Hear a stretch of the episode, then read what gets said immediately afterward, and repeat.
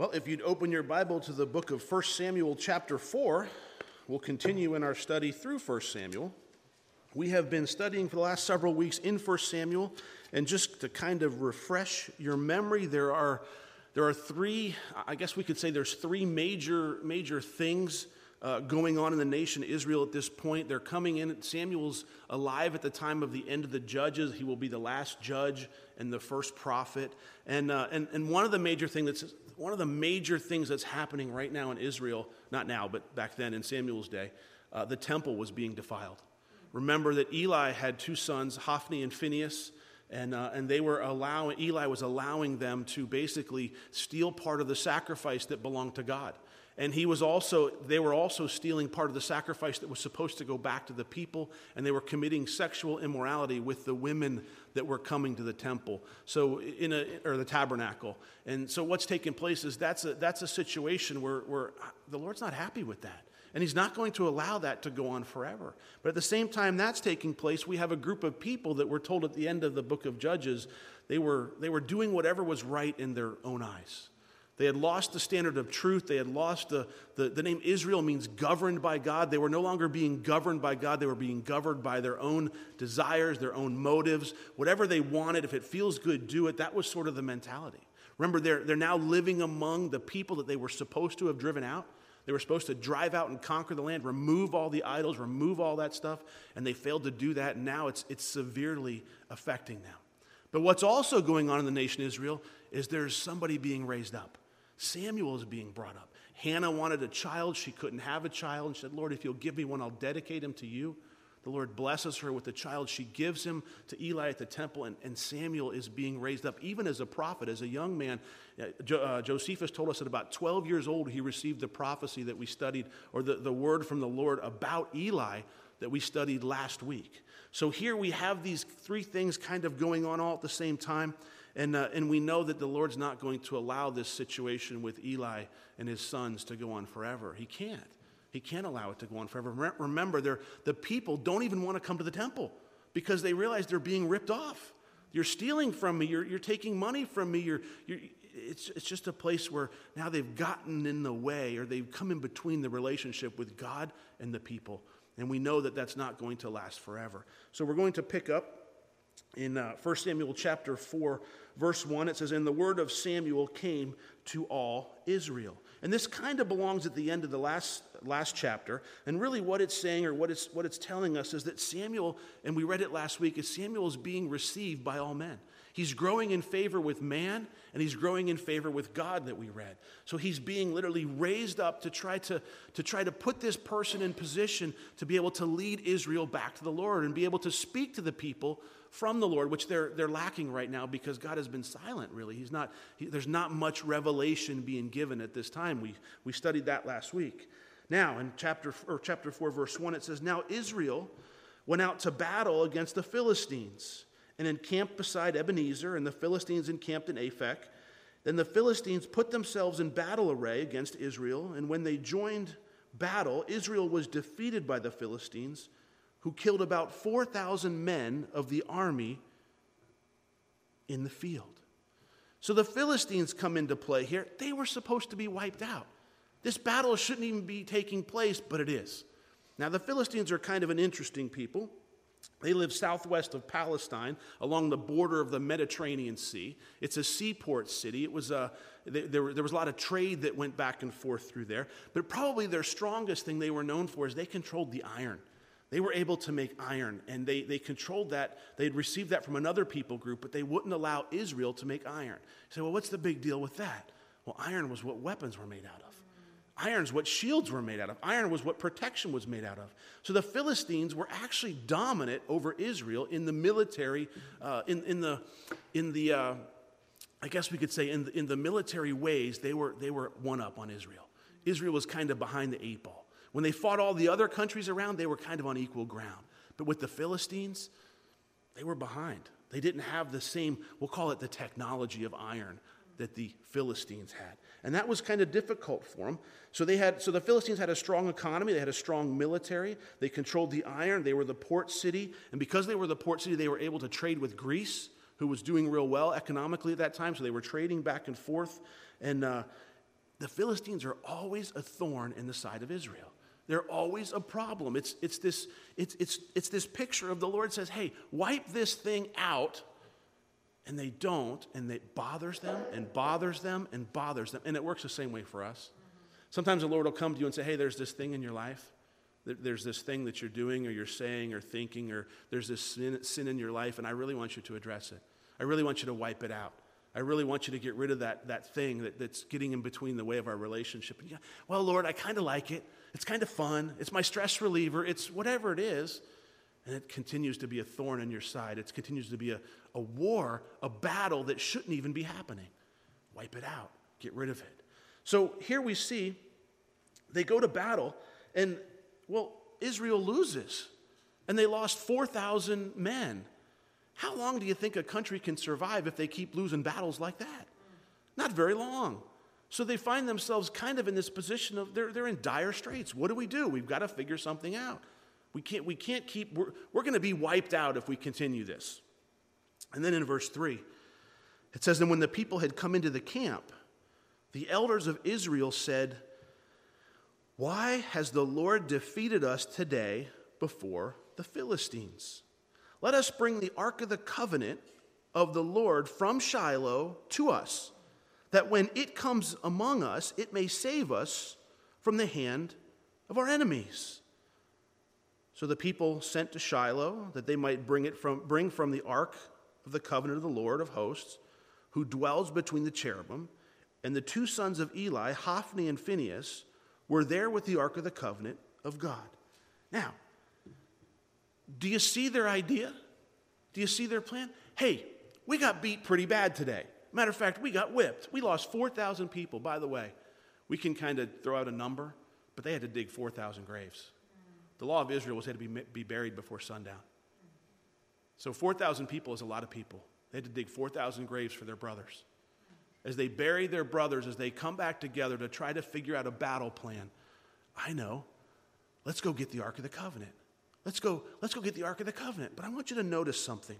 I want you to notice something very, very particular there. Let us bring the Ark of the Covenant of the Lord from Shiloh to us, that when it comes among us, it may save us from the hand of our enemies. What's going to save them from the hand of their enemies? It. Not who, they're not saying that God may deliver us from the hand of their enemies. They're saying it may deliver us from the hand of the Ark of the Covenant will be the thing that delivers us. Here's the problem. They weren't looking to God, but they were looking to a symbol that represents a covenant with God. They weren't looking to God for their salvation, for their for they, they, they were looking to the symbol that God used to represent himself, represent the covenant to them. as people, we like to look for symbols to identify with. The Ark of the Covenant, they'd never seen it before. It was tucked away. Do you know what the Ark of the Covenant was? Did you see Raiders of the Lost Ark? That was a pretty good impression. I mean, that was a pretty good depiction of what it really looks like. If you can remember, how long ago did that movie come out? That was a while ago, wasn't it? What is it? 88, 89? Wow. But that's, that's it, it, it was a square box, a little over two feet long, a little over two feet high. And uh, it, was, it contained, uh, anybody know what it contained? It contained three things. It contained a jar of manna, Aaron's rod, and it got the easy thing. Come on. Somebody say it. The commandments, exactly. So it contained those three things. And what was on top of the Ark of the Covenant? The mercy seat. The, the, the, cover was represented as the mercy seat. So we had the law of God contained within, we had the mercy seat on top, and it was literally a representation of the throne of God here on earth. It was where God forgave the sins of his people. It's where God met with his people. And it was kept in a special place. Where was it kept at? It was kept in the Holy of Holies. Well, you couldn't go in there anytime you wanted, could you? No. You, as a, as, if you were Jewish, you could go to the tabernacle, but only the priest, only a priest could go into the holy place. And then beyond the holy place was the Holy of Holies. And only the priest could go into the Holy of Holies. How often? Once a year once a year to atone, to sprinkle some blood from an animal on the mercy seat to forgive the sins of the nation Israel. That's the way that God had ordained for, for mankind, for the Hebrews, for the Israelites, to meet with him to be forgiven for their sins. Now, even that was a dangerous feat. If you've ever studied it, the priest had to wear a special garment to go in. And on the bottom of his garment was pomegranates and bells on the bottom of his robe, right? And you can imagine as he walked, if you had a robe covered with bells on the bottom, what would it sound like? Tingling, tingling, you'd hear him tinglinging all as he goes in. But they did something else a little, well, you might think it's weird. They tied a rope to his foot. They tied a rope to his foot. And he went into the Holy of Holies once a year. Why'd they tie a rope to his foot, Rob? Because if he hadn't followed the proper procedure, if he wasn't ceremonially clean, if he hasn't done, hadn't done exactly what God had said to do, the moment he walked into the Holy of Holies, he'd be struck down dead. So they would watch him walk in. They could hear him as the bells would go in. If the bells stopped and came crashing down, they'd pull him out with the rope. Nobody else could go in behind him. And the next one, that was always the high priest that went in. Then, the, how'd you like to be the second guy to go in? I wouldn't want that job, huh? Here's the, here's the point of it all. They were focusing more on the symbol of God than they were focusing on God. That happens today. What would be the symbol the church focuses on today? What do you wear around your neck? What do we put on the wall? The cross. What does the cross mean? The cross is nothing but an instrument of death, isn't it? That's just where Christ was crucified. But no, Rob, you're, you're, you're taking away. No, no, don't, don't misunderstand. If you have to pray before a cross, if you have to do, you know, I, I need to bow before the cross, be careful, you might be worshiping the cross. And the cross is not what we worship. The cross is where our Savior was sacrificed. We worship Jesus Christ. He paid the penalty for our sin, He just did so on the cross. Are you saying crosses are bad? Not at all. I'm not saying they're bad at all. Are you saying we shouldn't wear them around our neck? Not at all. Are you saying I shouldn't have one on my Bible cover? No, I'm not saying that at all. I'm saying be careful because in human form, we'll find things to connect with us, and we like symbols. And you look at, say, well, how could those people worship little wooden idols and, and idols made of metal? Well, how could we worship a cross? But it happens all the time. It happens. I, have heard people, people, where's your cross in your church? How come you don't have a cross in your church? Well, we, we just don't have one. It's, I'm not against it. We just, we just don't have one. You see how it can become a symbol of we could actually, you could actually find yourself worshiping the cross? and not the Savior who died on the cross? That's what they were doing. They were worshiping the Ark of the Covenant. We don't need God, just bring the Ark of the Covenant in. And here's their mindset God's not going to let anything happen to the Ark of the Covenant, right? He's not going to let something happen crazy like that. We'll force his hand. Besides, he's done it before. Remember the Battle of Jericho, where they marched around the walls of Jericho? What went first? The Ark of the Covenant. When they fought the Midianites, what'd they bring? The Ark of the Covenant. He, well, it's the prescription. We'll just bring the Ark of the Covenant. But they found themselves in this dangerous place of worshiping the things of God and not worshiping God. Be careful, Christian, that that doesn't become us. We don't worship a church, we don't worship a statue, we don't worship a building, we don't worship the things of God. We worship God, the Holy Spirit, and Jesus Christ. Those things might represent us, represent them to us, and that's okay. But don't ever cross the line to where the thing becomes more, more, more important than my God. They were making this mistake. What should they have done when they got their butts kicked and lost 4,000 people? What really should have been their response? Well, the first thing they should have done is humble themselves. They should have humbled themselves. They didn't humble themselves. What'd they say? We got the Ark of the Covenant. Let's go get it. We're bringing out our, we got an ace in the hole. Let's go get it. Let's bring it out. They can't stand up against that. They should have humbled themselves and said, Lord, we got beat today. We don't know what's going on. We, we, we, don't, we, we really need some guidance here, Lord. We really need some help. Can you, can you help us on what we should do next in our life? And they should have repented. They should have realized, you know what, Father? We thought you told us to go into battle. We thought you were leading that, but obviously you weren't. And they should have prayed. Lord, what do you want us to do now? What do you want us to do? How do we handle this? Where do we go from here? Lord, if we keep going this way, we're not going to be a nation anymore. And then they should have done the most important thing. They should have waited on the voice of the Lord. It's not like God wasn't speaking. God would have spoke to them. God was in the midst of raising up a prophet for them. Anybody that wants to hear from God will hear from God. I don't believe for a moment that someone could ever say, I'm really trying to hear from God and he won't tell me anything. He says this if you draw close to me, I'll draw close to you. How much good gifts, if, if a father on earth knows how to give good gifts to their children, how much more does a father in heaven want to give good gifts? You see, that's the heart of God. Now, they made this mistake. They were defeated. They go get the ark. They bring it all the way from Shiloh, which was no short trek, by the way. And they think the ark is what's going to save us from our enemies. And then notice who they have carrying the ark it's Hophni and Phineas. That's who's carrying it. Because you, you, had to be a, a priest to carry the ark, and it wasn't supposed to be carried unless the tabernacle moved. It wasn't supposed to be taken out.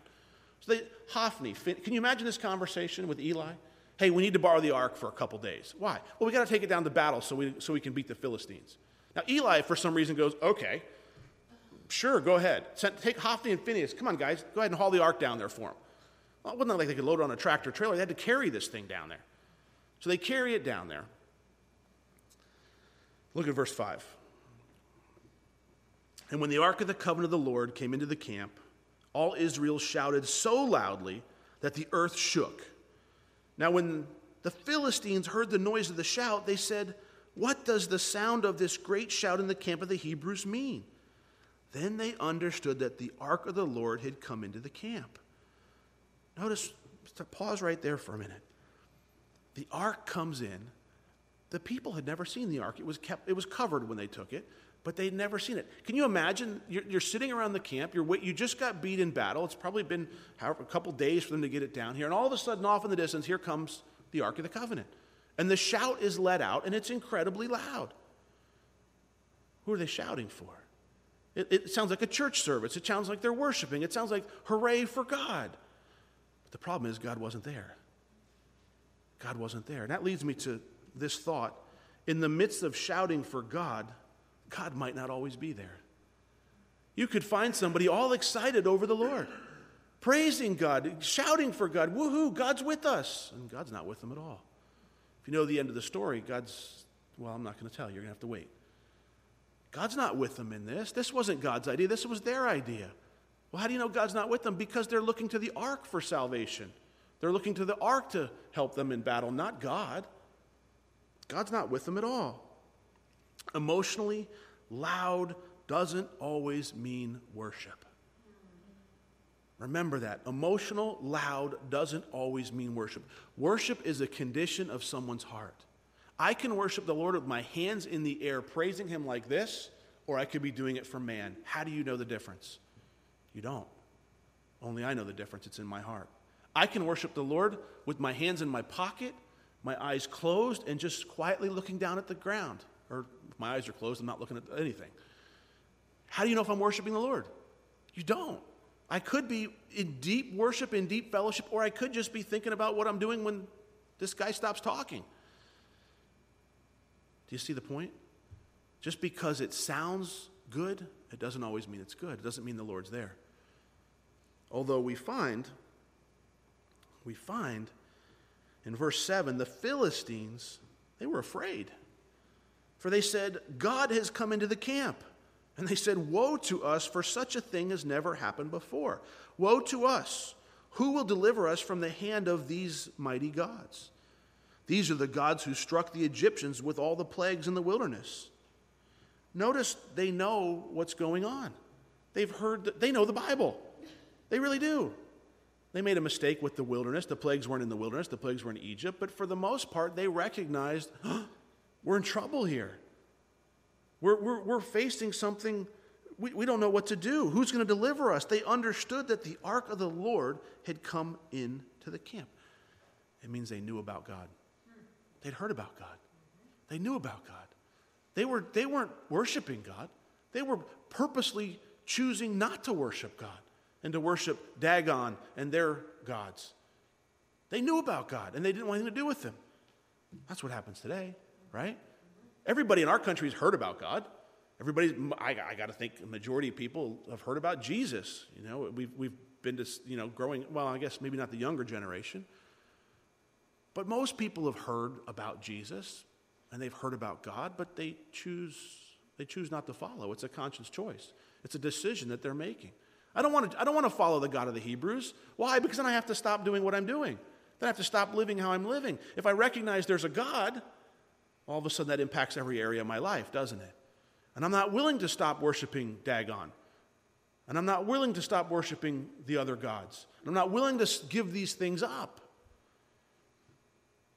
They knew there was a God. They recognized the power of God. They'd heard the stories of God. That's why they were afraid. They, if they weren't afraid, they would have been like, we ain't worried about that God. We got Dagon. We got our gods. We don't need that. Who cares? Let them bring whoever they want. But instead, they're trembling. They're scared. They're afraid. Who's going to deliver us from their gods? But then they do something interesting. We come to verse 9. Be strong and conduct yourselves like men, you Philistines, that you do not become servants of the Hebrews, as they have been to you. Conduct yourselves like men and fight. There's no implication on who said this. We don't know who said it. We don't know who was talking to the Philistines. But they say something interesting Be strong and conduct yourselves like men. Why did they say that? Because they were afraid. And here comes some insight Be strong, conduct yourselves like men. In spite of their fear, in spite of your fear, don't give up. In spite of your fear, he's, this, this message to the Philistines is don't give up. Fight. Don't give up. Fight. I think as Christians, we need to remember that. I think we can learn a lot from a heathen culture that can say, be strong, of good courage, and fight like men. Don't give up. Can I just tell you that the following God is not easy? It's not. Any, do you think it is? Do, do you think that every time, oh, if God's in it, it'll always be easy? If God wants me to do this, then everything will line up perfectly and it'll, it'll never be a problem. It'll, it'll always be wonderful. It's not true at all. But, Rob, I thought I heard that verse that said something about my burden is easy, my yoke is light. Well, that is true, but there's still a burden and there's still a yoke and there's still a plow to be pulled. There's still an effort that needs to be made. Don't make the mistake of ever stopping some work for the Lord because it's not easy anymore. Because sometimes we have to fight. Sometimes we have to be strong and of good courage. Sometimes, if you're afraid of something, you have to put your head down and fight and pull harder and not give up on something. And I wrote this down many battles have been won because of courage and persistence, even for the wrong side. Many battles have been won because of courage and persistence, even for the wrong side. As Christians, we don't always want to back down. Sometimes there's a time to fight and keep pushing forward on things. Sometimes there's a time to just put our heads down and say, We are not afraid, or even if we are afraid, we're going to move forward on this. So, the Philistines were afraid. They're told to be strong and conduct yourselves like men. You Philistines, do not become servants of the Hebrews as they have been to you. Conduct yourselves like men and fight. Verse 10 So the Philistines fought. Israel was defeated. Every man fled to his tent there was a great slaughter, and there fell of Israel 30,000 foot soldiers. Also, the ark of God was captured, and the two sons of Eli, Hophni and Phinehas, died. That, my friends, is a bad day. That's a bad day. They go to battle. Not only are they defeated, 30,000 of their men died. Now they have to dig 30,000 graves. 30,000 of their men died. Then the Ark of the Covenant is captured, and the two guys carrying it, well, they were killed Hophni and Phineas. That's a bad day, wouldn't you think? Hmm. You ever had a bad day? Yeah. All the time, right? All the time. Yeah. Here's a little thought for you. What do you do when you have a bad day? Turn to God. The quicker you can get your mind off of your day and the circumstances around that bad day and get it back to God, the better off you'll be. Think about that for a minute. The quicker I can get my mind, or you can get your mind back to God put it back in worship, realize who He is, the better off you're going to be. Because if you don't, you know what's going to happen? One thing's going to add to another, and it's going to get worse. And can I say worser? It's not really a word. It's going to go from bad to worse. Worst. Bad to worst. It's going to get really, really bad. But it's inevitable, isn't it? Won't we all have bad days? We really will. We really will. But get your mind off of your circumstance and put it back on the Lord. And you'll find that it will begin to work itself out. Now let's look at verse 12. Then a man of Benjamin ran from the battle line the same day, and he came to Shiloh with his clothes torn and dirt on his head. And now, when he came, there was Eli sitting on a seat by the wayside. That's at the gate, at the entrance of the gate. He's watching, for his heart trembled. Why? For his kids? No, for the ark of God. Why? Because he's worried because he loaned out the ark. Go ahead, guys, you can take it. Just bring it back in one piece, would you? Just bring it back. This was the most valuable possession Israel had. It was the most, uh, not only financially, because it was covered in gold, it was acacia wood covered in gold, but this was their representation of God. This was the most valuable possession. And in a society that worshiped idols, they had fallen into the same thing. And they're worshiping the ark. Eli is worried about the ark of the covenant. The man came into the city and, he, and told it. All the city cried out. When Eli heard the noise of the outcry, he said, What does the sound of this tumult mean? The man came quickly and he told Eli. Eli was 98 years old. His eyes were so dim that he could not see. And the man said to Eli, I am he who came from the battle. I fled from the battle line today. And he said, What happened, my son? So the messenger answered and said, Israel has fled before the Philistines. There's been a great slaughter among the people. Also, your two sons, Hophni and Phinehas, are dead, and the ark of God has been captured. Eli just had a bad day as well. He just found it all out. He just found out what took place. And it happened, verse 18, when he made mention of the ark of God, that Eli fell off the seat backward by the side of the gate, and his neck was broken, and he died. For the man was old and heavy, and he had judged Israel 40 years. He judged Israel 40 years. What a sad ending to a life. What a legacy to leave behind. You judge Israel 40 years, and you're known as a guy who didn't heed the warning of the Lord, a guy who would not rebuke his children, a guy who sent out on loan the ark of God without hearing. How did he get to such a place in his life? How did he get so far from God? He was supposed to be representing the God to the people and representing the people to God, but now here he is, his life's over, he's fat, he falls off the stool, hits his head, and dies. That's it. That's what the Bible says about him. Pretty sad, don't you think? Pretty pathetic way to end your life. Worried about the Ark of the Covenant. Why was he worried? Because he knew he wasn't supposed to give it out. I think, I believe deep down in his heart, he knew that he wasn't supposed to send it there. But yet he did it anyways. Why would he do that anyways? To appease the people The people come with a good idea. I'm not, okay, go ahead, just be careful. Let Hophni and Phineas carry it off. Just be careful, guys. He goes to appease the people. That's their battle plan. And he falls over dead. Now, do you think God's worried about the Ark of the Covenant? God's not worried about the Ark of the Covenant. He, he can take care of that. He knew this was all going to happen. Now, look at verse 19. Now, his daughter in law, Phinehas' wife was with child due to be delivered, and when she heard the news the ark of God was captured, that her father in law and her husband were dead, she bowed herself and gave birth, for her labor pains came upon her. About the time of her death, the woman, the, about the time of her death, the woman who stood by her said to her, Do not fear, for you've borne a son. But she did not answer, nor did she regard it. Then she named the child Ichabod saying, The glory has departed from Israel because the ark of God has been captured, and because her father in law and her husband, and she said, The glory has departed from Israel, for the ark of God has been captured. How'd you like to go around with that name? The glory has departed. That's what it means. Hi, I'm the glory has departed. Nice to meet you. That's, that's who he's going to be known for for the rest of his life. But she's so borne up in grief. Her father in law is dead, her husband's dead, the Ark of the Covenant is gone. That's the, that, that was the thing they worshiped.